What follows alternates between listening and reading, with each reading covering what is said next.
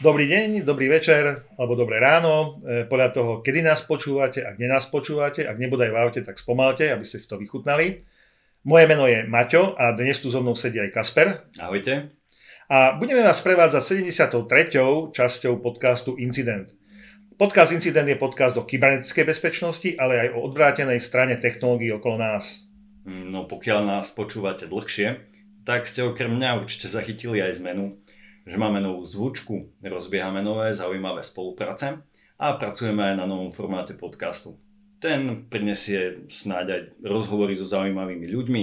Chvíľku to možno potrvá, ale myslím si, že sa máte na čo tešiť. Jasne, jednoznačne, no ďakujeme súčasným sponzorom projektu, Intas, partner pre vašu sieťovú bezpečnosť a Checkpoint Secure Everything, chránte všetko. Kybernetická bezpečnosť pre digitálne transformovaný svet.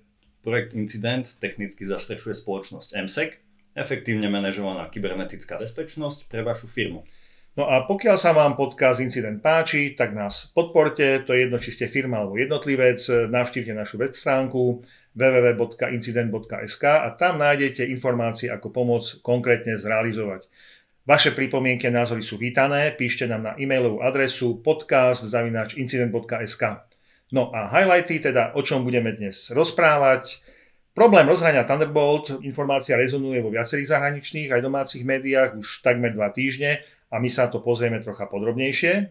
Super počítače na rôznych univerzitách a na rôznych výskumných strediskách v Európe, no možno aj v Číne a Amerike, boli hacknuté za účelom ťažby kryptomeny Monero, Aplikácia Signal je považovaná za jednu z najbezpečnejších instant messaging aplikácií. Napriek tomu zvyšuje úroveň bezpečnosti, pridáva novú črtu Signal PIN, povieme si o tejto črte. No a to, čo nás držalo dlhšie obdobie doma, koronavírus, urychľuje nasadenie super robotov v skladoch veľkých predajcov. No a v závere si povieme niečo o nových vzdelávacích metódach v čínskych školách. Je to virálne video, ktoré sa dnes šíri našimi sociálnymi sieťami aj keď je už von zo pár mesiacov. No, na úvod Flash News alebo krátke informačné správy. E, horúca novinka, hovorili sme o 10. ročníku konferencie SecTech Security Day, tak tá prebehne online a už teraz, tento týždeň, 28. mája, zhruba od rána od 8.30 do tej 16. hodiny, čiže celý deň, budete mať možnosť live chatu s účastníkmi, alebo teda s prednášajúcimi Prístup je po registrácii, ale je zdarma a registrácia je stále možná na stránke www.securityday.sk. To, ako sa to píše, nájdete v popisoch nášho podcastu. Takže druhá správa, 7. ročník Qubit konferencie sa uskutoční v Prahe 23. a 24. septembra. Registrujte sa ale už dnes. No a posledná rýchla správa, e, zrejme poznáte portál cybersec.sk, Nadviazali sme spoluprácu s týmto portálom, budeme sa redakčne podielať na spolupráci, nechceme plýtvať energiou na dva portály. Stretli sme sa so šéf-redaktorom, zistili sme, že čerpáme z rovnakých zdrojov, takže odporúčame, sledujte portál cybersec.sk a počúvajte Incident Podcast. Tak, prvou správou, ktorú si rozoberieme, je problém rozhrania Thunderbolt. Tá informácia rezonuje vo viacerých zahraničných a domácich médiách už takmer dva týždne, tak si to rozoberieme troška podrobnejšie. V prvom rade asi, čo je to Thunderbolt? Tak eh, Thunderbolt je rozhranie. Možno ste si niektorí milne mysleli, že ako náhle už máte USB-C, tak automaticky máte Thunderbolt. Nie je to pravda. No a toto rozhranie nám priniesol Intel v spolupráci s Appleom v roku 2011, ktoré vlastne rovno implementovali do nového MacBooku Pro. Myslím, že predtým sa to volalo Firewire, alebo tak nejak to rozhranie. Áno, áno, ide o to, že Thunderbolt je ako keby nástupca pre Firewire. On sa, to, to rozhranie sa vyskytuje vlastne vo všetkých Apple, čo je jednoznačné, ale takisto aj Dell, Dell Alienware, Lenovo, proste mnoho počítačov toto rozhranie používa. Dôvod je asi ten, že to je veľmi extra rýchle rozhranie s prenosom až vyše 40 gigabit za sekundu a dokáže obslúžiť v podstate aj 2 4K výstupy pri frekvencii 60 Hz. OK, no ale keď je to také dokonalé, tak uh, o čom sa tu bavíme, v čom je vlastne problém? No, problém je práve v tom, že e, výskumník Theo Marketos so svojím tímom už v roku 2016 začal riešiť problém rozhrania Thunderbolt. Jednalo sa vlastne o zneužitie e, priameho prístupu do pamäte, Direct Memory Access. Direct Memory Access využívajú všetky vstupno-výstupné zariadenia, ktoré potrebujú mať veľmi rýchly prístup do pamäte a nie sú tým pádom kontrolované operačným systémom, väčšinou sú to sieťové karty alebo rôzne grafické rozhrania. No a e, keď ste pripojili vlastne na Thunderbolt špeciálne upravené vstupno-výstupné rozhranie, tak to mohlo vlastne čítať alebo zapisovať do pamäte počítača, získať tak vlastne prístup k rôznym dátam e, v pamäti počítača. E, prirodzene, že výskumníci upozornili výrobcov a dosiahli niektoré ochrany, e, myslím, že Megos od verzie 10.12.4 a Windows verzia 10. Verzia 18.03 pre Windows 10 s tým, že toto ale prišlo až v roku 2019, tuším. Áno, lebo tieto, tieto opatrenia. Hovoríš dobre, na sympóziu Network and Distributed System Security v San Diego boli tieto zraniteľnosti prezentované konečne a bol aj predstavený taký kompletný nástroj na testovanie zraniteľnosti a ten nástroj dostal pomenovanie Thunderclap. Pokiaľ chcete vedieť podrobnosti, tak si kľudne pozrite thunderclap.io, tam je popis týchto zraniteľností aj, aj popis, ako to bolo riešené. Intel prirodzene pracoval e, na týchto zraniteľnostiach, e, stával určitú bariéru, ako sa s tým vyrovnať. Jedna z možností bolo nastavenie črty Input-Output Memory Management Units. Zvykne to byť ale väčšinou v operačných systémoch vypnuté, pretože práve toto spomaluje komunikáciu vstupno-výstupnej jednotky. No a na, te, na tom sympóziu v San Diego bolo ukázané, akým spôsobom je možné vlastne to zneužitie urobiť. E, skúste si predstaviť nabíjaciu stanicu niekde na letisku s káblom USB-C, má prístup na rozhranie Thunderbolt, niekde v pozadí je vlastne pripojené vstupno-výstupné zariadenie, ako keby kvázi sieťová karta. Vy máte pocit, že nabíjate svoje zariadenie, svoj notebook, ale popri tom v podstate to zariadenie, to cudzie zariadenie môže prevziať kontrol nad vašim počítačom. Takže Toľko asi k tej histórii, k tým zraniteľnostiam typu Thunderclap. Lenže teraz sa začalo vlastne v maji hovoriť o nových zraniteľnostiach. No ja si myslím, že ešte by sme mali spomenúť aj to, že počítače, ktoré boli vyrobené pred rokom 2019, neobsahujú črtu bezpečnostnú, ktorá sa nazýva kernel Directory Memory Access Protection alebo kernel DMA Protection. Tu sa vlastne dostávame e, k tomu problému, čiže k tomu prekvapeniu, alebo prečo sa o tom začína zase v, teraz v maji rozprávať. Pretože výskumník Bjorn Ruitenberg začiatku maja e, prezentoval detaily nového útoku na Thunderbolt a ten nazval Thunderspy Opäť si môžete pozrieť podrobnosti na thunderspy.io. Napriek tomu, že Intel pridal tú črtu Kernel Direct Memory Access Protection, tak Bjorn Reutenberg ukázal so svojím zariadením, že je schopný vlastne zmeniť bezpečnostné nastavenia a jednoducho prekonať aj, aj túto ochranu. On dokonca ukázal, že Thunderbolt má v sebe 7 rôznych možností alebo 7 zraniteľností. Prvá bola nedostatočná verifikácia firmeru, tých vstupno-výstupných zariadení, potom veľmi slabá autentifikačná schéma týchto zariadení, možnosť použitia metadát z neautentifikovaných zariadení, takisto útok pomocou spätnej kompatibility, čiže tzv. downgrade attack, E, takisto použitie rôznych e, konfigurácií kontrolerov, ktoré nie sú autentifikované, čiže v každom prípade stále vsádza na neautentifikované vstupno-výstupné zariadenia. No a e, jedno z posledných je takisto problém bezpečnosti bootcampu, to je vlastne tzv. dual boot Apple zariadenia, kde môžete vlastne na Apple nabutovať aj samotný Windows. No. Björn kontaktoval Intel, poslal im prvých 5 zraniteľností počas toho. A mám pocit, že Intel mu aj odpovedali, že OK, o tých prvých dvoch e, aj vieme, ale tá tretia, štvrtá, piatá chyba tá nám bola neznáma. No a v každom prípade vyzerá to tak, že tieto zraniteľnosti sú takého typu, že nie je ich možné riešiť softverovo nejakým pečom, ale je to skôr teda hardwareový problém. Je nutné síce povedať, že e, ten útok nie je povedzme, že úplne triviálny, pretože potrebujete sa k tomu počítaču fyzicky dostať. počítač by e, mal byť len uspatý, buď teda bežiaci alebo uspatý.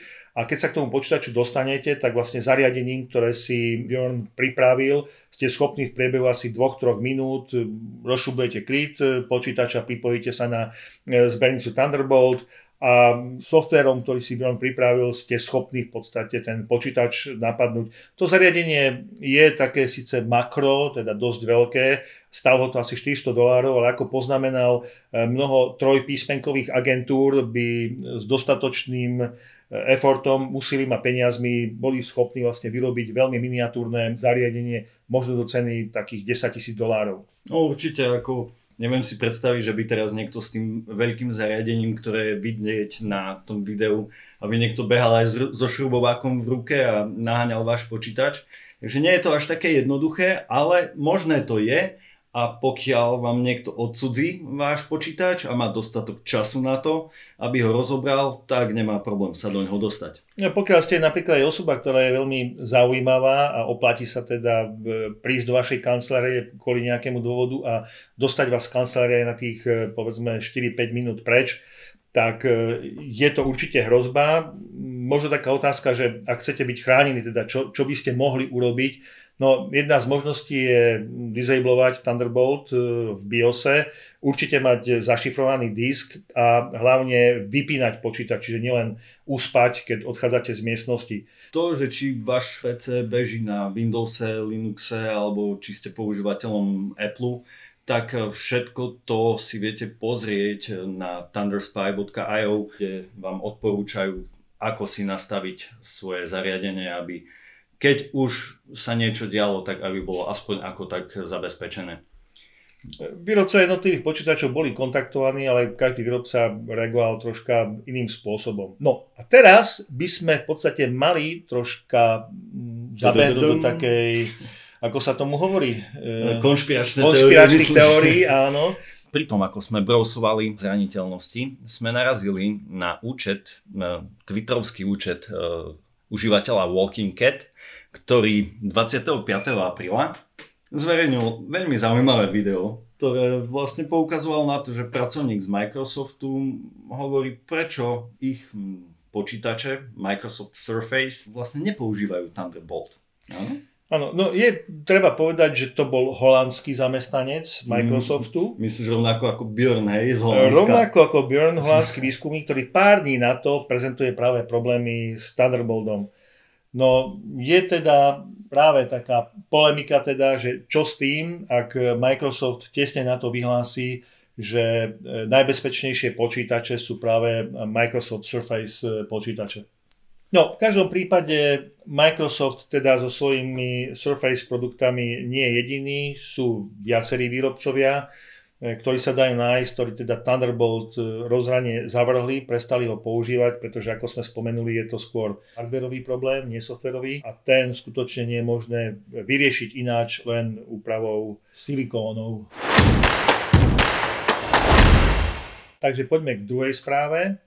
Týždeň medzi 11. májom a 16. májom bol určite v mnohých výskumných strediskách v Európe, ale aj v Číne a Amerike veľmi zaujímavý pretože v pondelok 11. mája e, bol prvý report e, o superpočítači Archor e, z Univerzity Edinburgh. Ten istý deň následne potom organizácia BVHPC ktorá koordinuje výskumné projekty v Baden-Württembergu. Tam 5 superpočítačových klastrov museli odstaviť kvôli bezpečnostnému incidentu. Následne potom superpočítač v Barcelóne 14. mája, potom Bavorská akadémia vied odpojila počítačové klastre e, svojich superpočítačov od internetu.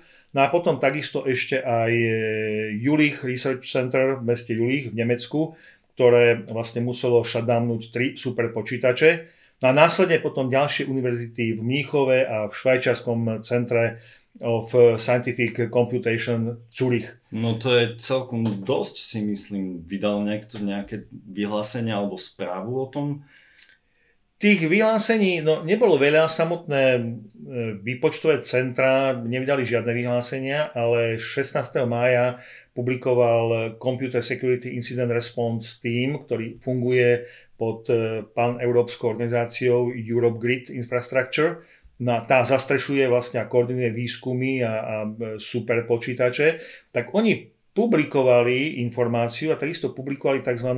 Network Compromise Identificators, a tiež vzorku e, malvéru, ktorá zrejme tieto počítače napadla. Okrem toho, tú vzorku malvéru preskúmala aj americká spoločnosť Cado Security, ktorá sa venuje kybernetickej bezpečnosti a tým pádom vieme určité podrobnosti, minimálne ako sa udial tento útok a takisto prečo sa ten útok udial. Takže poďme no, na to, ako? Ako? Tak ako útoky sa dejú, čiže Áno, útoky sa e, dejú a stále niekde začínajú. E, tuto sú spomínané dve IP adresy, aj keď je síce mm, spomenuté, že tieto dve IP adresy neboli jedine a sú v princípe aj ťažko dohľadateľné. E, keď som sa na to pozrel, tak v podstate jedna IP 202.120.32.231 je to adresa, ktorá patrí do Univerzity Yantiang v Šanghaji. A druhá adresa 159 226 161.107 zase patrí do siete čínskeho regionu Hubei, a nebudete veriť e, mestu Wuhan, e, ktorá je, ktorá je vlastne súčasťou čínskej e, vedecko-technickej siete. Nechceme nič konšpirovať, lebo Wuhan stále znelo, áno, skloňovaný s koronavírusom, takže tu sa o koronavíruse nehovorí absolútne nič, ale je to súčasť e, čínskej vedecko-technickej siete. No a potom sú tu ďalšie, ďalšia univerzita, ktorá je spomenutá, Krakov, a otázne je teda, akým spôsobom sa vlastne dostali do tých prvých počítačov. A tu sa hovorí o tom, že asi mohli byť ukradnuté prístupové heslá e, tých e, skôr spomenutých sietí, to znamená siete mesta Wuhan, Šangajskej univerzity a univerzity v Krakove, lebo tieto univerzity sú vlastne takým prvým vstupným bodom. Útočníci zrejme využili to, že používateľia radi skáču medzi účtami na superpočítačoch a je možné vlastne nakonfigurovať Secure Shell eh, takým spôsobom, aby ste si eh, uľahčili prestup cez tie superpočítače z jedného počítača na, na druhý počítač. A toto zrejme bolo, bolo jedným zo spôsobov zneužitia. A ďalším zo spôsobov bolo zneužitie chyby, eh, ktorá má vlastne číslovanie CVE 2019 pomočka 15666 a je to vlastne out of band e, Linux kernel a týka sa vlastne verzií 5.0.19 a nižších. E, veľmi zaujímavé sú metodiky, akým e, to zneužitie potom bolo realizované, alebo takým spôsobom boli púšťané tie malvery, boli využité vlastne, natiahnuté boli rootkity a rootkity, ktoré boli naťahované cez loadable Linux kernel modul. Diamorphin, možno niektorým vám e, niečo toto hovorí. On totiž dokáže bežať na servere, na Linuxovom servere neviditeľne, dokáže schovávať vlastne každý proces, ktorý je spustený v rámci tohto modulu, tým, že vlastne posiela signál 31. Čiže vy vlastne nevidíte, že beží tento kernel modul, ani nevidíte, že beží akýkoľvek vlastne ďalší proces, ktorý tento e, kernel modul potom spúšťa. No a útočníci sa vlastne posúvali zo servera na server, spúšťali proces dolovania kryptomeny, čiže už teda vieme, že sa dolovala e, kryptomena. Na no prirodzene, že to robili spôsobom tak, aby to nebolo evidentné a viditeľné, takže vlastne cez Linuxové krony spúšťali to dolovanie kryptomeny práve v nočných e, hodinách. To dolovanie kryptomien v dnešnej dobe ako také je samozrejme rozšírené. Čo môže priniesť také dolovanie na super počítači? No jednoznačne musí priniesť e, money money, čiže nejaké tie finančné výsledky. E, tu by možno bolo dobre spomenúť, e, aká mená sa dolovala. Že to bolo Monero a možno taká otázka, že prečo Monero, prečo nie Bitcoin? Nebudeme veľmi hlboko rozoberať kryptomeny, to by bol príliš obširný podcast a možno iba samotný tento príspevok by sme mohli venovať e, kryptomenám. Je dobre poznamenať, že dnes sme ani proti, ani za užívaniu kryptomien, rovnako ani proti, ani za dolovaním. Všetko samozrejme v medziach zákona.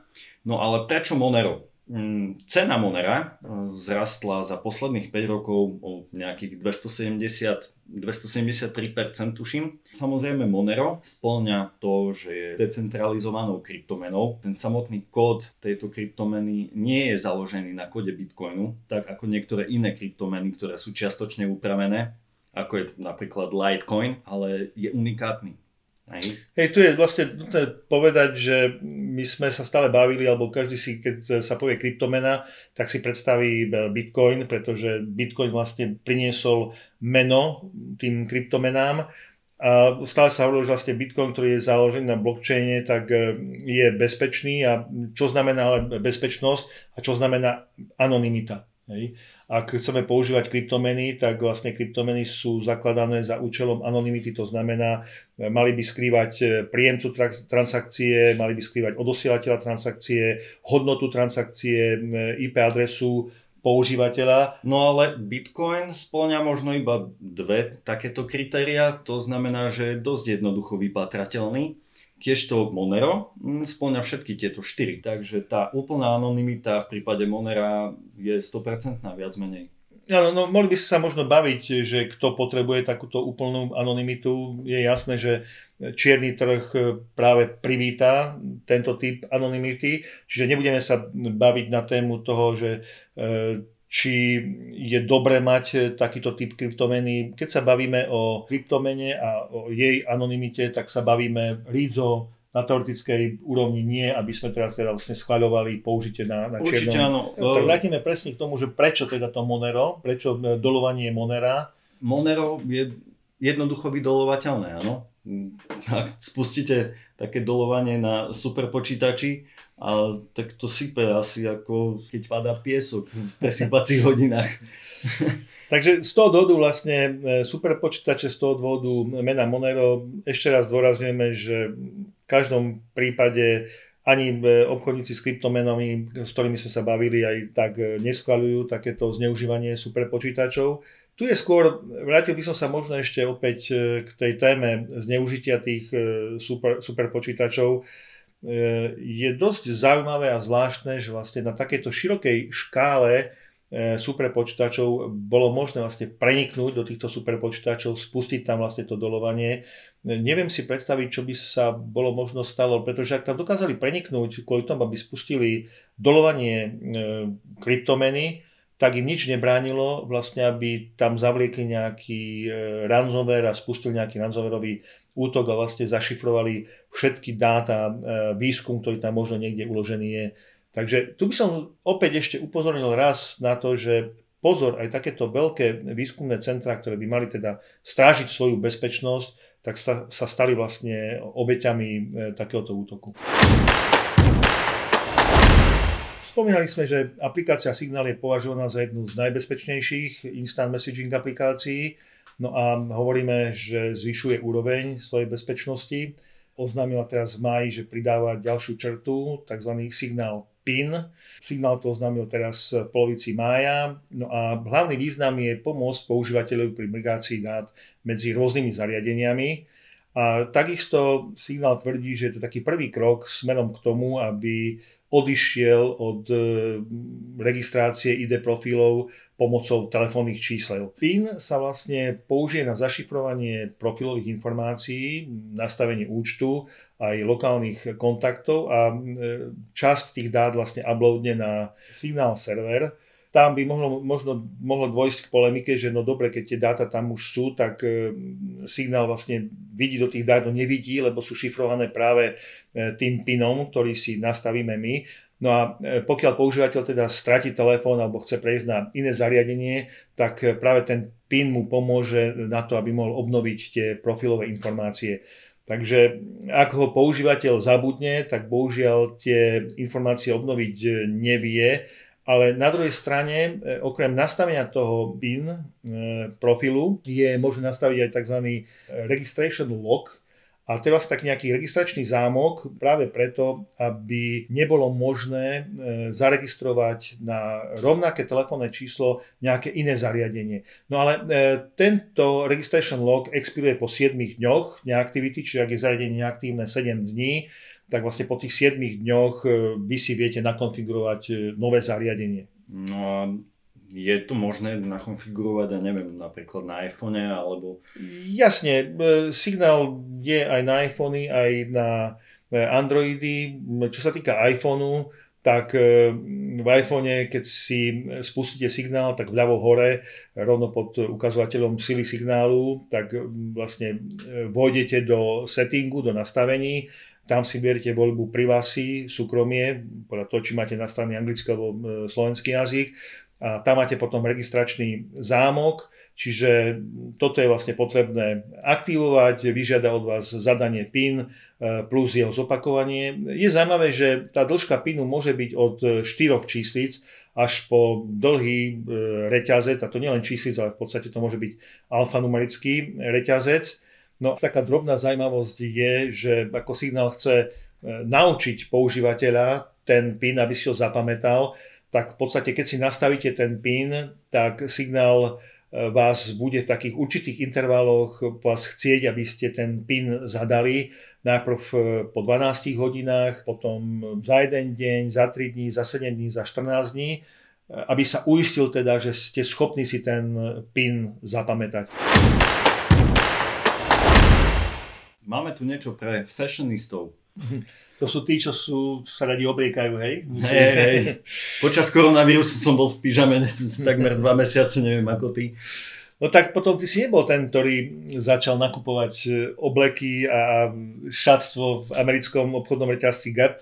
No nie, nie, nie, nejak som sa k tomu nedostal. Takže o čo ide? V podstate ide o to, že americký obchodný reťazec Gap, ktorý sa špecializuje na odevy, tak začal urychľovať zavádzanie robotov. Dôvod je veľmi jednoznačný.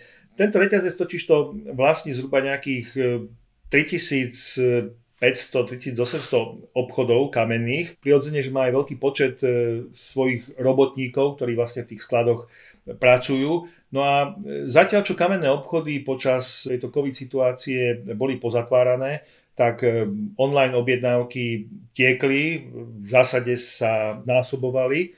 No takže Gap, ktorý už síce nasadil zo pár robotov do tých svojich centier a skladov, tak e, za, e, od začiatku roka vlastne ten počet robotov strojnásobil a tvrdíš do jesene ich plánuje nasadiť až 106.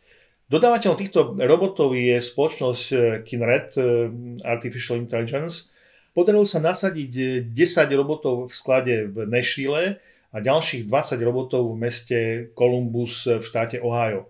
No a Spoločnosť GAP tvrdí, že do konca júla budú obsadené 4 z 5 skladov, ktoré, ktoré ona má, ktoré prevádzkuje. Tak to je celkom dosť, pretože keď si predstavím, koľko zamestnancov majú a keď ich všetkých nahradia robotmi, tak vlastne ľudia týmto krokom prichádzajú o prácu.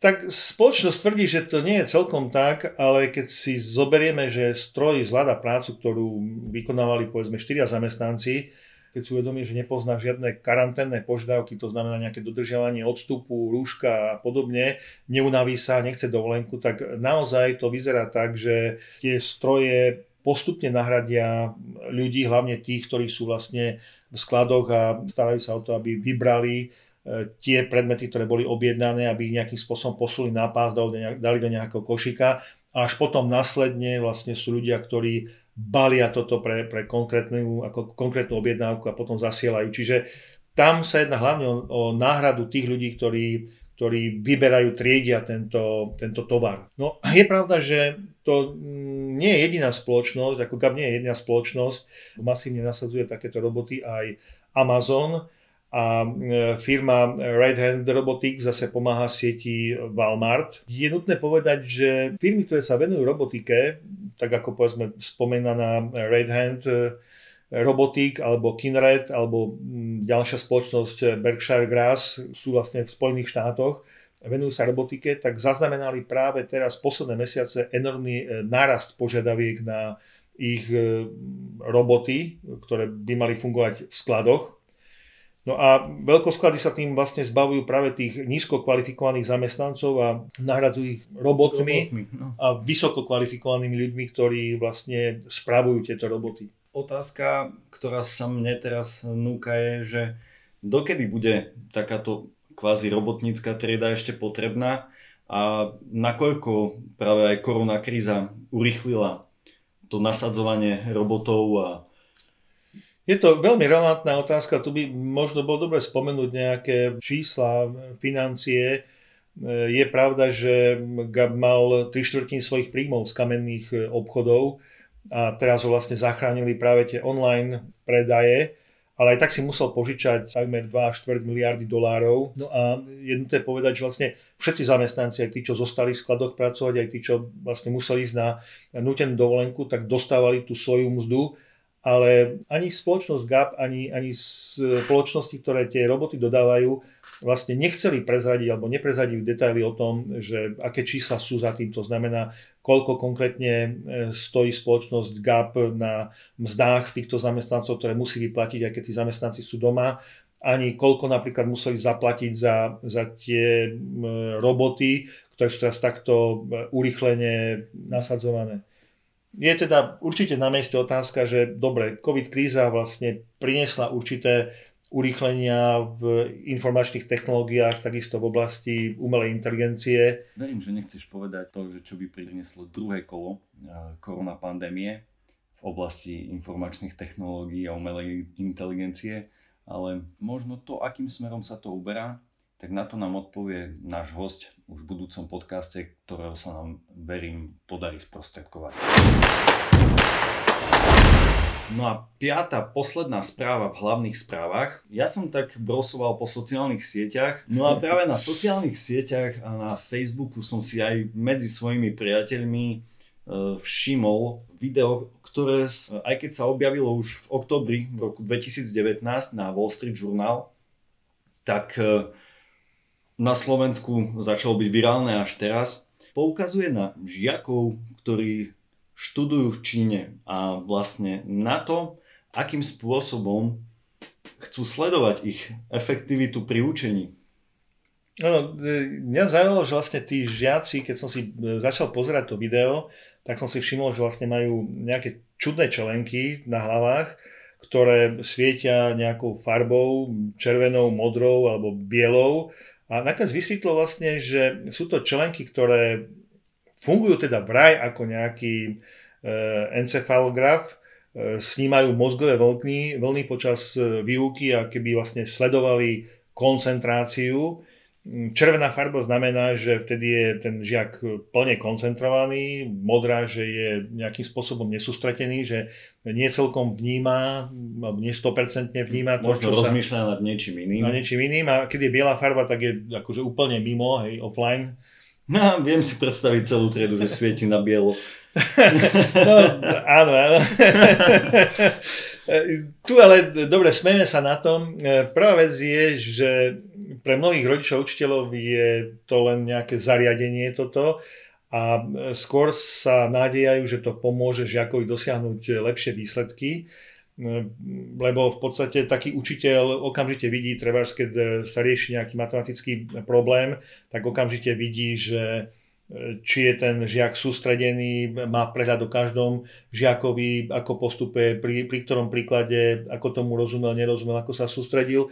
Čiže z tohto pohľadu si môže povedať, že fajn, je to, je to nejaká novinka alebo niečo, čo možno by mohlo pomôcť pri štúdiu a sústredení sa žiakov. Ale na druhej strane e, samotní žiaci, keď sa s nimi rozprávali, tak to pociťujú dosť zle. Učiteľ, pokiaľ vidí, či ste alebo nie ste plne sústredení, ste v nevýhode, pretože si predstavte, že no, svietite bohužiaľ pol dňa na bielo.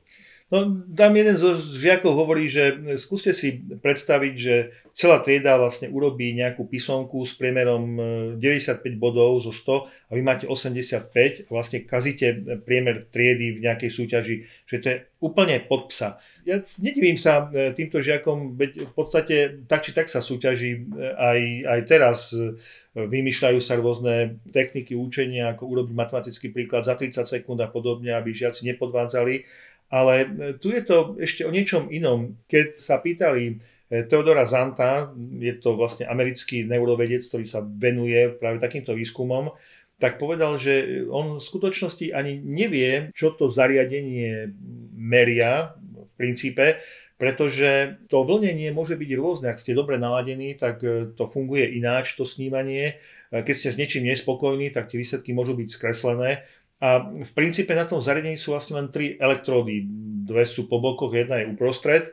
A toto zariadenie vlastne potom je nejakým spôsobom pripojené na ten centrálny počítač, že sa všetky tie informácie, tie vlnenia zbiehávajú a vyhodnocujú.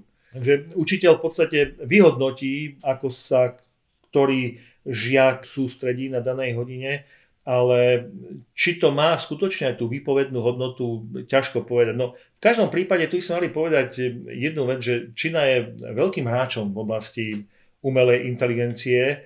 A ja Vôbec som... ma neprekvapuje, že tam začali riešiť Presne. ako prvý niečo takéto. V podstate by sa mohli Čínu nazvať eh, surveillance economy, pretože keď si zoberieme e, snímanie tváre a vlastne platby pomocou snímania tváre, všetky rôzne systémy kontroly sociálneho správania sa. V mnohých škôlkach už sú dokonca roboti, ktoré pozorujú koncentráciu detí, akým spôsobom reagujú a kedy osloví menom, či pribehnú k robotovi a zareagujú trebárs, alebo žiaci majú vlastne v školách rôzne čipy na trekovanie ich polohy, pohybu v priestoroch školy Takže nie je div, že práve Čína prichádza takouto nejakou novinkou a so snahou ešte viac zefektívniť tú e, výuku žiakov a ísť dopredu, určovať vlastne tie, tie trendy, byť, byť top. No áno, môže sa nám to páčiť, nemusí. Takéto laboratórium pre novú generáciu, necháme to na vašu úvahu a na to, čo si o tom budete myslieť. Ako... Pokiaľ ste to video nevideli, prilepíme link, aby ste si mohli pozrieť. Určite áno, stojí to za to. To bola vlastne taká posledná správa z tých hlavných správ, ale aby bolo nejak e, trocha veselo, tak e, na záver hádam nejakú vtipnú správu alebo poznámku. Keď sme sa tak preháňali internetom, narazil som na veľmi zaujímavé video, ktoré tiež pripneme, link. Dnes roboti nahrádzajú pracovníkov logistiky, o tom sme hovorili, ale e, to ste možno nevedeli, že roboty začínajú byť veľmi úspešné aj v oblasti, ktorá patrila hlavne ľuďom, a to sú stand-up komedy. Myslíš, že sú ohrození všetci naši slovenskí stand-up komedisti, Šoko a spol? To neviem. no, to je možno zaujímavá otázka, ale určite sa oplatí pozrieť na John's Robot. Je to vlastne robot, showman, alebo jak by som to, komediál, komik, stand-up teda, komik. Stand-up komik, presne tak. No a ten posledné týždne veľmi úspešne dobýva a vypredáva sály v Los Angeles a v Oregone a vraj teda mierí do Hollywoodu. No v Oregone preto, lebo za ním stoja vlastne dvaja inžinieri alebo výskumníci, výskumník, výskumníčka, výskumník John Wilk a výskumníčka Naomi Fitter eh, z tej Oregonskej štátnej univerzity Prirodzene, že robot si tie svoje vtipné hlášky alebo teda tie vystúpenia netvorí sám, pripravujú mu to, čiže to nie je žiaden nejaký humanoid, ktorý by sa nejak e, učil. Jeho cieľom dokonca ani nie je celkom pobaviť ľudí, aj keď v tom krátkom vtipnom videu sa naozaj na, tých, na tie dve minútky dá veľmi dobre pobaviť. Ten cieľ je troška iný. Viem si predstaviť, že by mohol zbierať určité dáta, ako je u robotov zvykom. Možno aj o tom, ako sa dokážu ľudia stotožniť pri komunikácii s robotom. Áno, hovoríš e, dobre, pretože to je presne e, jeden z tých cieľov, alebo ten hlavný cieľ, zozbierať e, množstvo údajov, pretože pripravuje sa vlastne nasadzovanie robotov ako sociálnych pracovníkov, alebo teda ako spoločníkov a tam je veľmi dôležité, aby tie roboty vedeli reagovať na rôzne podnety, ako je úsmev, zasmiatie sa a podobne. Čiže áno, ale na druhej strane je tam ešte druhý taký podružný cieľ. No, neviem, čo myslíš. No, to je to, že tá reakcia robota na smiech ostatným výstupom vlastne má byť také odporúčanie práve pre tých e, ľudských stand-up e, rečníkov, e, akým spôsobom by si mali vlastne to svoje vystúpenie riadiť, aby boli teda zábavnejší, aby vedeli teda ako reagovať na, na výstupy obecenstva. Takže Pozrite si to video, je naozaj veľmi veselé a poučné. Takže toto bola posledná správa. Majte sa všetci bezpečne, tešíme sa na vás pri ďalšej poradí už 74. epizóde nášho podcastu. Do počutia priatelia.